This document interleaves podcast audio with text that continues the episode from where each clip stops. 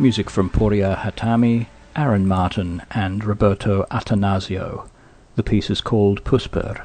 The album, Salau. It's new on Dronarium, and it begins this 1278th broadcast of Ultima Thule, ambient and atmospheric music from across the ages and around the world, with me, George Cruikshank, coming to you from Sydney, Australia, and the studios of Ultima Thule Ambient Media, heard in Sydney on Fine Music Digital, in Canberra on Artsound FM 92.7, in Adelaide on 5MBS 99.9, and across Australia via the Community Radio Network. We're also heard in Rock Hill, South Carolina on WYTX 98.5 and elsewhere in North America via the PRX, the Public Radio Exchange.